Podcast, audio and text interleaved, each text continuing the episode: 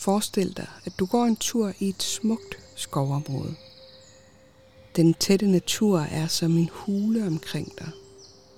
Der er langt til andre mennesker, og du er gået lidt på opdagelse på bjerget. Så ser du pludselig en fordybning i naturen. En slags hule, og du kan se et eller andet derinde. Og går tættere på for at se nærmere. Det er en figur. En menneskeformet figur. Hvad må den laver her? Midt ude i ingenting. Og hvorfor har nogen gemt den så langt væk fra civilisationen? Og vigtigere, vil du tage den med? Jeg hedder Mia, og i dag skal du høre historien om nogen, der gjorde netop det. Det er historien om en tråd på Reddit, der endte med at blive en dokumentarfilm. Og det er ikke en creepypasta, der er skrevet af en forfatter, men en tråd skrevet af en desperat bruger, der havde brug for hjælp. Det her er historien om den forbandede figur fra The Catskills bjergene, fra fund til begravelse. I'll tell you what you can do. Take me out to the ball game. Take me out with the crowd. Oh, buy me some peanuts and cracker jack. I don't care if I never get back. I don't care if I never get back. I don't care if I never get back.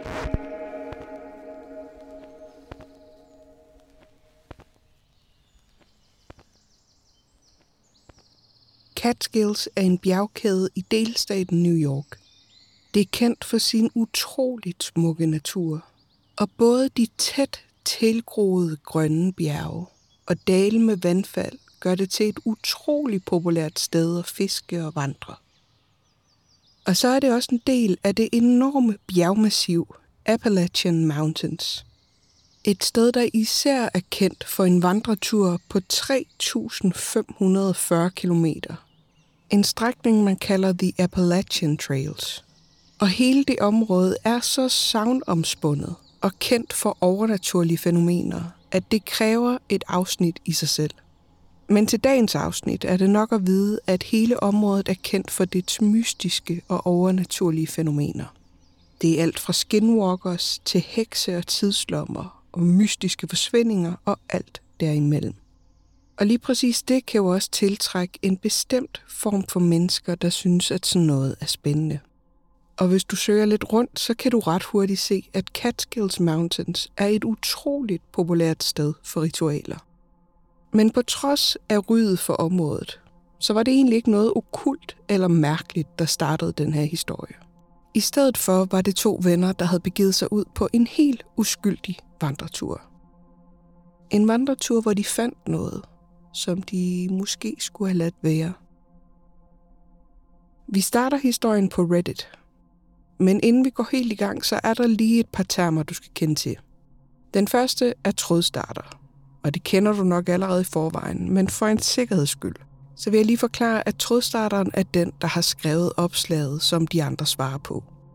Og så er der et andet term, throwaway account. Det er nemlig en meget normal ting på Reddit, at folk bruger det, man kalder en throwaway account. Og det betyder ganske enkelt, at personen har lavet en bruger kun for at skrive det her opslag. Så er der nemlig ikke nogen, der kan regne ud, hvem personen er, eller hvor personen bor, eller lignende, ved at gennemgå personens tidligere opslag. Så i alt enkelhed skal du egentlig bare tænke en throwaway account som en anonym bruger. I januar 2016 delte en anonym bruger med navnet Skræmt Vandrere et ret foruroligende opslag inde på Reddits paranormale forum. Overskriften lød, min ven og jeg fandt denne uhyggelige figur på en vandretur, og nu er der begyndt at ske mærkelige ting. Er der nogen, der ved, hvad det er? Sidste weekend var min ven og jeg på vandretur i Catskills. Vi fandt denne virkelig uhyggelige figur, mens vi fjollede rundt i nogle huler. Den har en masse søm slået ind i øjnene og en lykke om halsen. Det ser ud til, at figuren kunne være gammel. Jeg tror ikke, den har været der ret længe, men det er mærkeligt, fordi hulen var ret langt væk fra stien, og man kunne se, at der var nogen, der havde lavet et bål derinde for ikke så længe siden. Figuren gav mig en rigtig dårlig fornemmelse, men min kammerat besluttede sig for at tage den med hjem. Også selvom jeg sagde til ham, at det var en dårlig idé. Der er mange rygter i det her område om djævletilbedere, der kommer herud for at få dyr og lave ritualer og sådan noget pis. Så jeg skulle under ingen omstændigheder have noget med den figur at gøre. Et par dage senere ringer min ven til mig og fortæller, at han tror, at figuren er hjemsøgt. For den bliver ved med at flytte sig fra, hvor han har stillet den, og han bliver ved med at lugte mærkelige ting i sit hus. Han siger, at han ikke kan sove længere om natten, fordi han bliver vækket af høje bankelyde. Og i nat bankede nogen på hans dør, men da han åbnede den, så stod der ikke nogen. Han tror, at han har fået et spøgelse, der må være tilknyttet figuren. Det må bare være en tilfældighed, men jeg tror faktisk, at han er oprigtig bange. Inden vi går i gang med at sætte ild til ting, så vil jeg lige høre, om der er nogen, der ved, hvad der sker. Er der nogen, der nogensinde har set noget lignende, eller hørt om en figur, der forsager spøgelser? P.S. Det her er ikke min rigtige bror, fordi jeg ikke vil bruge den til uhyggelige ting. Tilføjelse. Min ven dukkede op her til formiddag omkring klokken halv tolv. Han er skræmt for videre sans. Jeg har aldrig set ham sådan før. Jeg vil gøre mit bedste for at genfortælle det, han lige har fortalt mig, for der var meget. Men en lang historie kort. Han sover hos mig i nat, fordi der er noget i hans hus. Vi fandt figuren i søndags, og som jeg nævnte tidligere, sagde jeg til ham, at han skulle lade den være, fordi figuren gav mig dårlige vibes. Men han tog den med alligevel. Han har været ateist, så længe jeg har kendt ham, så da han fortalte, at der var begyndt at ske mærkelige ting hjemme hos ham, så troede jeg, at han tog pis på mig. Han ved, at jeg godt kan lide at se spøgelsesprogrammer, og han har altid gjort grin med mig for det.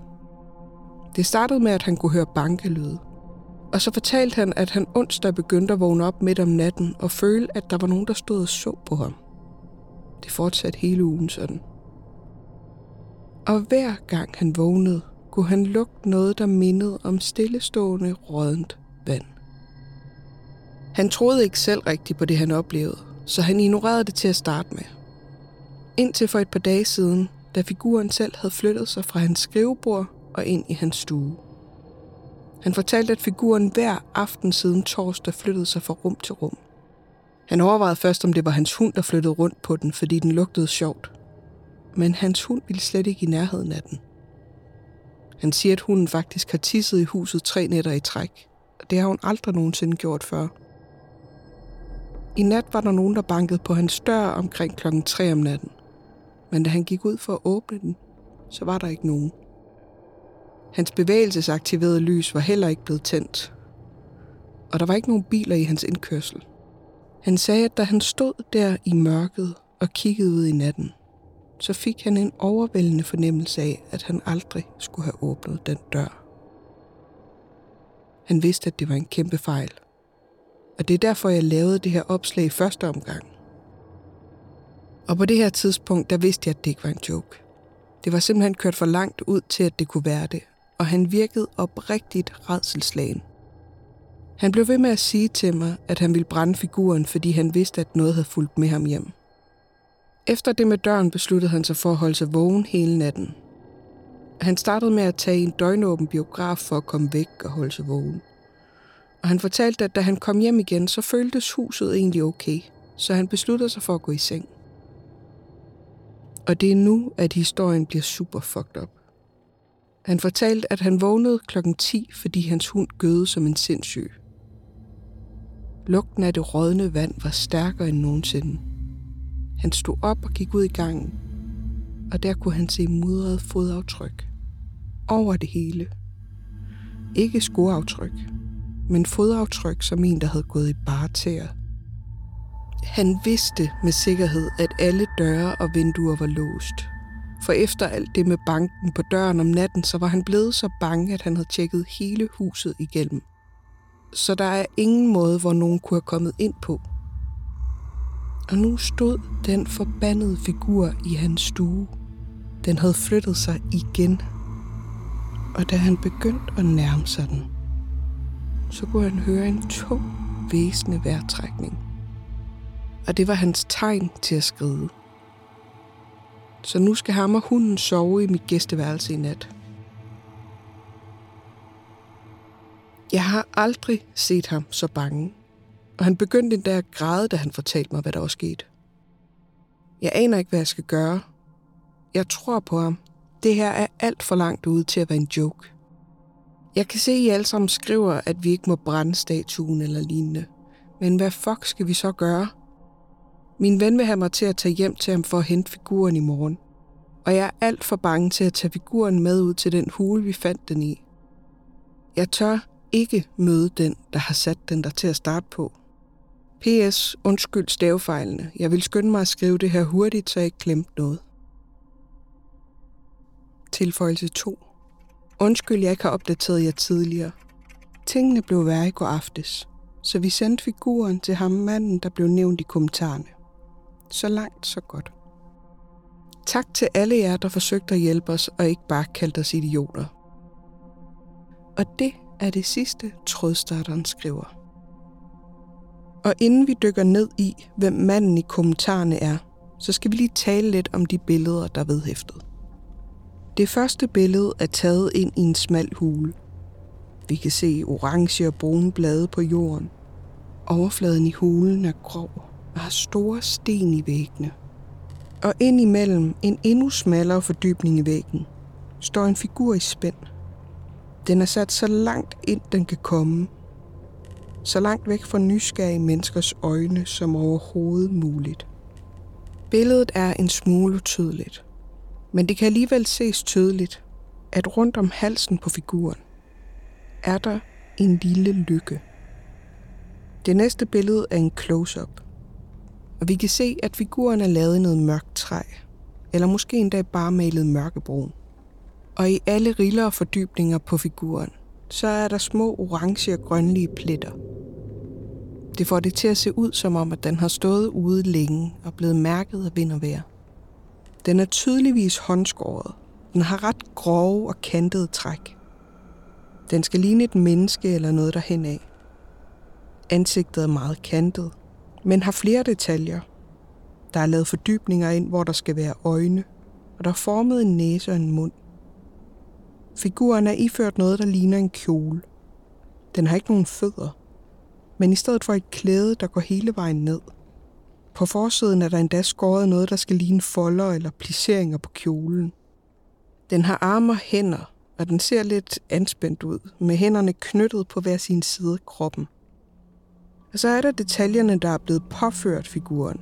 Som jeg nævnte før, så har den det her tynde reb bundet i en lykke om halsen, som om den var blevet hængt. Men endnu mere mærkeligt, så har den fået hamret tre rustne søm dybt ind i hver øjenhule. På det sidste billede kan vi se, at figuren er blevet flyttet ned på jordbunden i hulen, inden vennen tog den med hjem. Umiddelbart, når man ser figuren, så ser den ikke ny ud. Sømmene er mørke, den ser slidt ud. Den er så perfekt uhyggelig, at man skulle tro, at det var noget fra en film. Men det, jeg lige har læst op for dig, er altså ikke en creepypasta. Det desperate opslag er skrevet af en mand med navn Danny. Og manden, der bliver nævnt i kommentarerne, er en ganske rigtig person. Så lad os lige kigge nærmere på kommentarsporet. Nogle skriver, at de skal brænde figuren, og andre skriver, at de absolut ikke må brænde den. Nogle påpeger, at lugten af råden vand har den her svovlugt, som flere mennesker forbinder med dæmoniske kræfter. Og så er der rigtig mange, der mener, at det bedste, de kan gøre, er at levere den tilbage til der, hvor de fandt den. Og så i øvrigt efterlade en offring og en undskyldning for at have taget den med. Men det tør trådstarteren jo ikke. Han er simpelthen for bange. Og så er der den her ene kommentar, der skriver, at han burde kontakte en mand ved navn Greg Newkirk. Og det er ikke en dårlig idé, for Greg og hans kone Dana Newkirk er en form for nutidens version af Ed og Lorraine Warren. Eller i hvert fald en version af den romantiserede udgave, som vi kender fra Conjuring-filmene. Den version, som man nok ville ønske, at The Warrens havde været i virkeligheden. For de mange tvivlsomme beviser fra sager, der har været lige så tvivlsomme, har efterhånden blakket ægteparets ry en smule.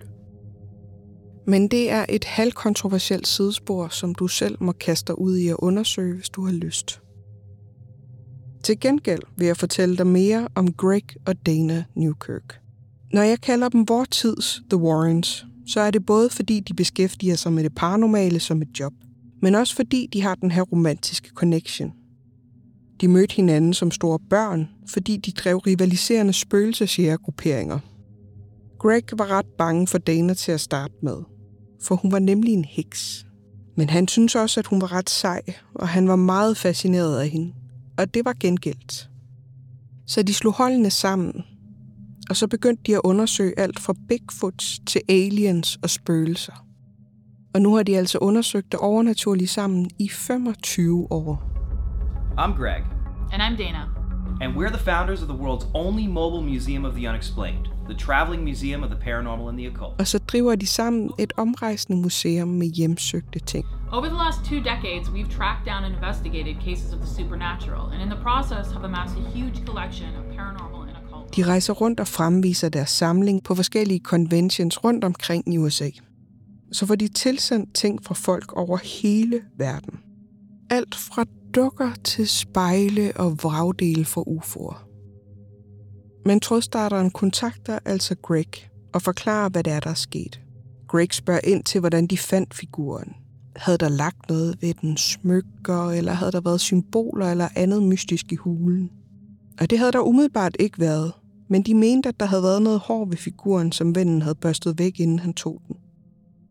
De aftaler, at de to venner skal køre over og hente figuren i huset og få sendt den afsted til Greg og Dana. Og som vi læste til allersidst i opslaget på Reddit, så skriver trådstarter, Tingene blev værre i går aftes, men han uddyber aldrig på hvilken måde. Han skriver kun, at pakken er blevet sendt afsted. Men heldigvis fortæller han, hvad der skete til Greg. De havde taget tilbage til huset for at hente figuren. Og med det samme de åbnede døren, så blev de mødt af en overvældende stank af jord og rådden vand. Og hun nægter at gå ind i huset, så de lader den stå udenfor og vente. De går ind i stuen og finder figuren midt på gulvet. Vennen fortæller, at han ellers havde efterladt den på et bord. De kigger rundt og lægger mærke til et hul i væggen. Det ligner næsten, at figuren er blevet kastet igennem luften. Så har den ramt gipsvæggen og endt der midt på gulvet i stuen. Og jo mere de kigger rundt, så kan de se mudrede og våde fodspor over alt i huset. Pludselig begynder hunden at gø som en sindssyg. Den stiger ret igennem stuen og hen mod gangen, og de to venner kigger i samme retning. Og i den mørke gang over i hjørnet, der kan de se en sort skikkelse. Det ligner en gammel kvinde. Hun er nøgen, og vand drøber på gulvet fra hendes krop. Så er der hendes øjne. De lyser helt op i mørket. Næsten ligesom hvis du ser et dyr i naturen. De to venner skynder sig at gribe figuren, skride for huset og pakke den sammen og få sendt den afsted. Som jeg nævnte før, så modtager Greg og Dana rigtig mange ting fra alle mulige mennesker rundt omkring i verden. Selvom klovnedukker og gamle spejle kan se uhyggelige ud, så fortæller han, at det som oftest også er det eneste, der egentlig er galt med dem. Han fortæller, at 9 ud af 10 af de ting, de modtager, ikke rigtig har nogen fænomener med sig. Men så er der også ting som den her figur, der har ændret hele Greg og Danas opfattelse af, hvad der er muligt inden for det paranormale. Mindre end en uge senere ankommer figuren. De åbner pakken ind på deres kontor, og i kassen ligger der et plettet hovedpudebetræk med en hård klump i. Det første, de ser, da de fjerner klædet, er de rustne søm i øjenhulerne på figuren. Den giver dem en mærkelig fornemmelse. Så er der rebet om halsen på den. Det ser på en eller anden måde mærkeligt nyt ud i forhold til figuren. De tror ikke, at rebet kan være meget mere end et år gammelt, så den kan næsten ikke have stået i hulen specielt meget længere end det. De tager et par billeder af dem, som den ankom. Det gør de altid. Og så lukker de døren til kontoret og smutter ud. For de er jo ikke rigtig sikre på, om der egentlig er noget om snakken med figuren. Eller om ham her personen inden for Reddit bare har prøvet at tage røven på dem. Senere samme aften sidder de i deres sofa og ser noget fjernsyn. Så kan de pludselig høre noget mærkeligt på styr inden for kontoret. De går ud fra, at det er deres to katte, der enten leger eller slår sig. Rick rejser sig for at gå ind og se, hvad det er, der foregår. Men døren ind til kontoret er stadig lukket.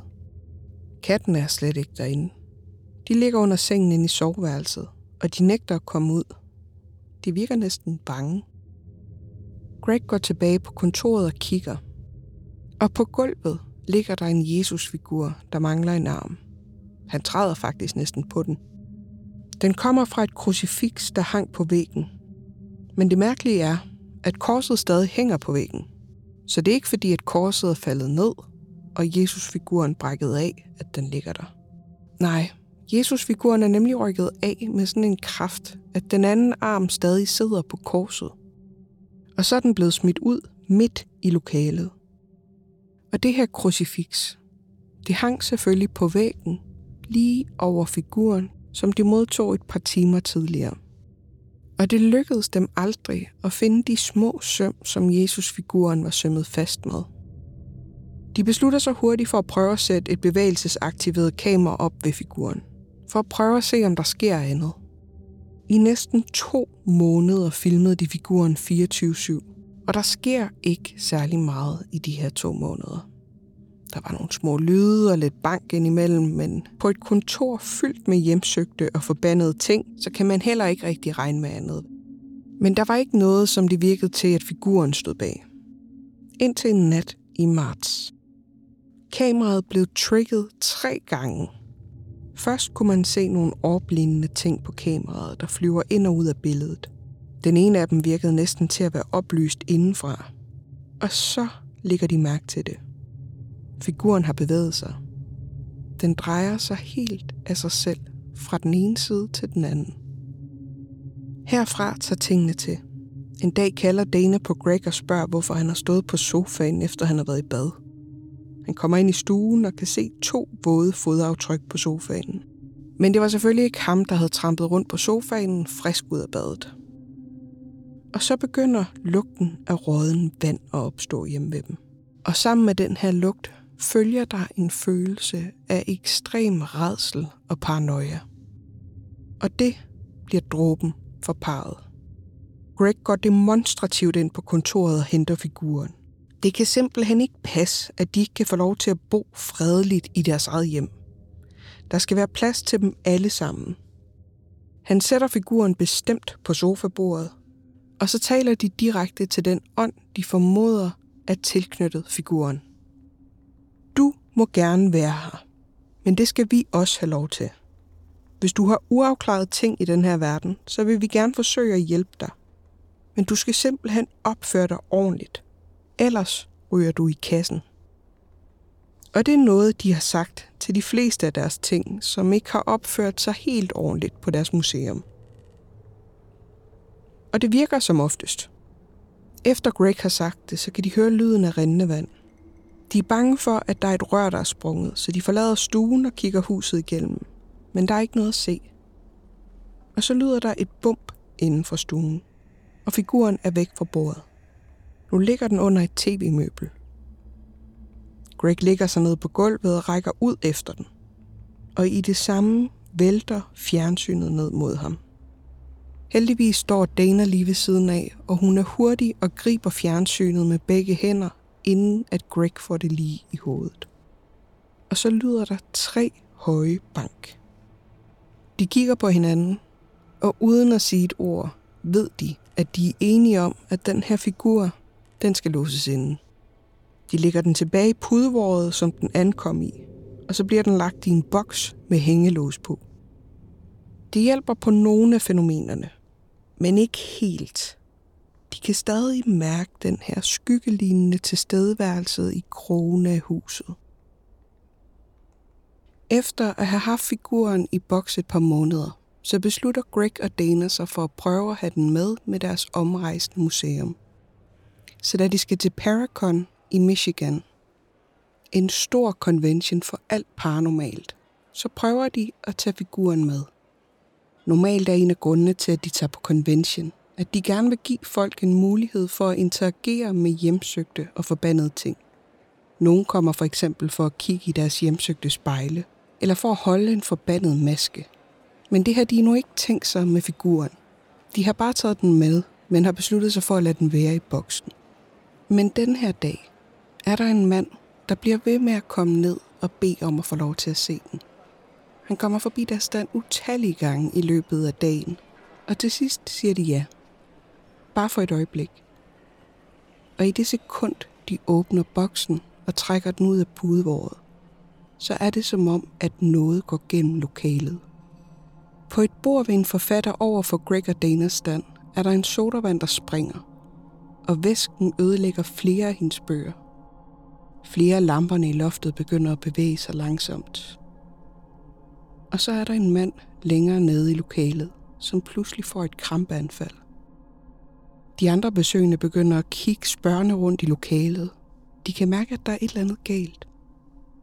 Og alt det her sker i løbet af en 20 sekunders tid. Manden, der bad dem vise ham figuren, undskylder næsten grædende. Han beder om at få dem pakket væk med det samme. Og der kigger de på hinanden og bliver enige om, at de aldrig kan have den med på tur igen. De bliver nødt til at levere den tilbage, hvor den kom fra.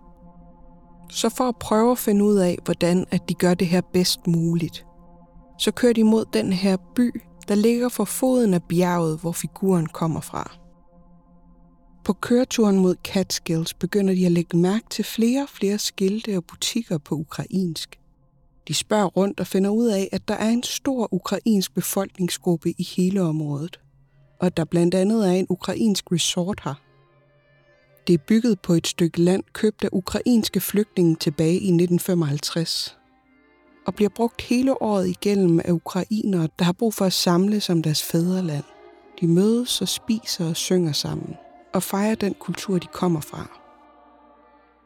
Og det afføder selvfølgelig et nyt spørgsmål – kan den her figur have noget med slavisk kultur at gøre. Da de jo ikke er hjemme, har de ikke adgang til deres normale researchmateriale, men kun til Google og sådan noget. Så de ringer til en ven og beder ham om at undersøge, om der er nogle kvindelige hekseagtige figurer i den slaviske kultur. Eller noget, der kunne minde om den kvinde, de to venner så i gangen, da de var hjemme og hente figuren igen. Og han svarer med det samme. Baba Yaga. Og da de kommer ind på et hotel, begynder Greg at sidde og google. Han prøver at google Baba Yaga-figurer, og der kommer han ind på en Etsy-shop. Den er fyldt med håndlavede russiske træfigurer, og de er lavet til traditionelt slavisk rituelt brug. Selvom at de godt kunne minde om det, så passer de her Baba Yaga-figurer ikke helt på det, de har. Han scroller ned igennem butikken. Og lige pludselig ser han en anden figur. Den hedder Mokosh. Og det er en traditionel slavisk gudinde. Hun er modergudinden. Og så er hun også den eneste gudinde, som er repræsenteret i Vladimir den Stores hedenske tempel i Kiev. Hun symboliserer frugtbarhed og død høst, seksualitet, fødsel og skæbner. Og så stammer hendes navn fra de slaviske ord for fugt og at blive våd. Og hvis du ser nogle af de træskulpturer, der står rundt omkring i skovene i slaviske lande, så kan man altså godt se en vis lighed mellem hende og figuren, som Greg og Dana stadig har låst inde i en boks i bilen. Og så er der også et andet interessant væsen – en kikimora. Det er en slavisk husånd, der både kan være god og ond. Alt efter hvilket hus den er i. Den har lidt til fælles med vores mare, for Mora-delen af Kikamora refererer til mareridt. Og det er den første forklaring på søvnparalyse i russisk kultur. Og ligesom den danske mare, så kan man opleve at blive plaget i sin søvn af en kvindelig skikkelse. Hun paralyserer dine lemmer, og du kan mærke vægten af hendes krop på din brystkasse. Udover søvnparalysen, så har hun også den funktion, at hun gerne vil holde orden i hjemmet. Så hvis hjemmet er beskidt, eller hvis man skændes meget, så vil hun gerne være en ond ånd. Men det mest interessante ved Kiki Moran, det er, at hun findes i to versioner. Den ene kommer fra skoven, og den anden, den kommer fra sumpen. Det er en lille, sammenfalden, grim kvinde. Hun har ikke rigtig tøj på, men hun er iklædt græs og mus. Hun vil gerne skræmme folk. Hun er heller ikke bleg for at drukne nogen eller kidnappe et barn. Og hvis du ønsker nogen ondt, så kan du hedkalde hende til nogens hus. Og når hun først er inde, så er hun umulig at slippe af med igen. Og hvis du skulle være i tvivl om, hvorvidt du har en sump Kikimora i dit hus, så kan du kende dem på de våde, sumpede fodspor, de efterlader sig.